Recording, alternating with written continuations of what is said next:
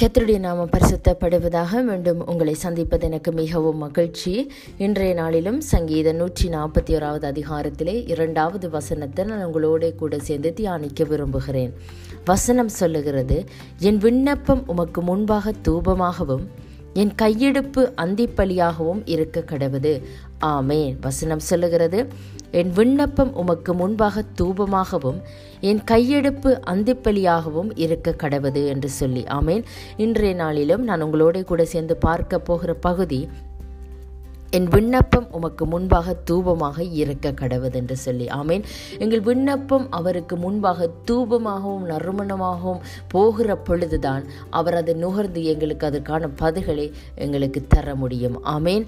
அதற்கு முக்கியமாக அடுத்த வசனம் சொல்லுகிறது கர்த்தாவே என் வாய்க்கு காவல் வையும் என் உதடுகளின் வாசலை காத்து கொள்ளும் ஆமேன்.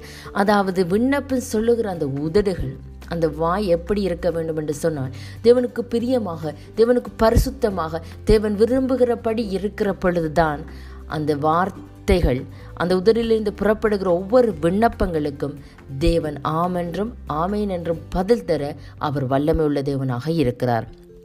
அதனால தான் யாக்கோப் எழுதின பொதுவான நிருபத்திலே மூன்றாவது அதிகாரம் ஆறாவது வசனத்திலே இப்படியாக அவர் சொல்லுகிறார் நாவும் நெருப்புத்தான் அது அநீதி நிறைந்த உலகம். நம்முடைய அவயவங்களில் நாவானது முழு சரீரத்தையும் கரைப்படுத்தி ஆயுள் சக்கரத்தையும் கொளுத்தி விடுகிறதாயும் நரக அக்கினியினாலே கொளுத்தப்படுகிறதாயும் இருக்கிறது என்று சொல்லி. ஆமேன்.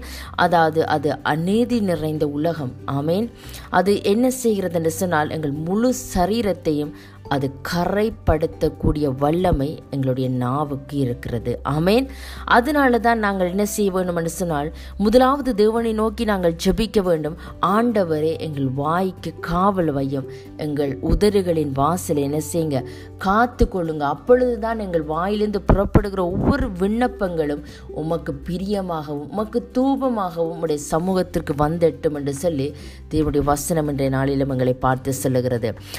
அதாவது எந்த அதே யாக்கோ எழுதின பொதுவான நிருபத்தில் எட்டாவது வசனம் இப்படியாக சொல்லுகிறது. நாவை அடக்க ஒரு மனுஷனாலும் கூடாது. அது அடங்காத பொல்லாங்குள்ளதும் சாவுக்கேதுவான விஷம் நிறைந்ததுமாய் இருக்கிறது ஆமேன். இந்த நாவை யாராலையும் அடக்க முடியாது. ஆமேன். அது எப்படி என்றாலும் எந்த நேரத்திலும் என்ன கதைக்க வேணுமோ அதை கதைச்சு தான் தீர்க்கும். அதனால தான் சங்கீதத்தில் திரும்பவும் சொல்லப்படுகிறது அந்த நாவுக்கு அந்த வாய்க்கு அந்த உதடுக்கு தேவன் காவல் வைக்கிற பொழுது அதை காத்து கொள்ளுகிற பொழுது நிச்சயமாக அது தேவனுக்கு பிரியமானவைகளை பேச தேவன் கிருபை செய்வார். ஆமேன்.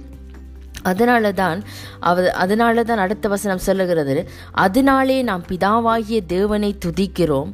தேவனுடைய சாயலினால் உண்டாக்கப்பட்ட மனுஷரை என்ன செய்கிறோம்? அதனால சபிக்கிறோம் என்று சொல்லி. ஆமேன். அதே வாயினால் நாங்கள் என்ன செய்வோம்? தேவனை துதிப்போம். அதே வாயினால் தேவன் மனுஷனை உருவாக்கினார். தம்முடைய சாயலாக இந்த மனுஷனை உருவாக்கினார் என்று சொல்லி வசனம் ஆதி ஆமத்திலே சொல்லப்படுகிறது. அந்த மனுஷரை பார்த்து நாங்கள் என்ன செய்வோம் என்று சொன்னால் சபிக்கிறவர்களாக இருக்கிறோம். ஆமேன். துதித்தலும் சபித்தலும் ஒரே வாயிலிருந்து புறப்படுகிறது.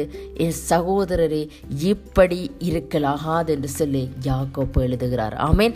அதனால் எங்களுடைய வாழ்க்கையிலும் எங்களுடைய வாய்க்கு நாங்கள் காவல் வைக்கிற பொழுது எங்கள் உதறுகளின் வாசலை தேவன் காத்து கொள்ளுகிற பொழுது அவரால் தான் அதை செய்ய முடியும். ஆமேன். நாங்கள் எவ்வளவு தான் எங்களுடைய வாழ்க்கையில் நாங்கள் அதற்கு முயற்சி செய்தாலும் அதை எங்களால் அடக்க முடியாது என்று சொல்லி வசனம் சொல்லுகிறது. நாவை அடைக்க ஒரு மனுஷனாலும் முடியாது. ஆமேன். அது அடங்காதது என்று சொல்லி வசனம் சொல்லுகிறது. அப்படியானால் யாரால் இதை அடக்க முடியும்? யாரால் இது தேவனுக்கு பிரியமாக மாற்ற முடியும் என்று சொன்னால் தேவனால மட்டும்தான். ஆமீன். பரிசுத்த ஆவியானவரால் மட்டும்தான். அவருடைய கரங்களில் எங்களுடைய நாவை எங்கள் உதடுகளை எங்கள் வாயை ஒப்பு கொடுக்கிற பொழுது நிச்சயமாக அவைகளிலிருந்து புறப்படுகிற ஒவ்வொரு வார்த்தையும் அவைகளிலிருந்து புறப்படுகிற ஒவ்வொரு விண்ணப்பமும் தேவனுடைய சமூகத்தில் அது தூபமாகவும் நறுமணமாகவும் கிட்டி சேருகிற பொழுது நிச்சயம் நிச்சயமாக அது எங்களுடைய வாழ்க்கையில் ஆசீர்வாதமாக இருக்கும் என்று சொல்லி இன்றைய நாளிலும் அவருடைய வார்த்தை எங்களை பார்த்து செல்கிறது அதனால் இன்றைய நாள் வார்த்தையின்படி கர்த்தர் உங்களை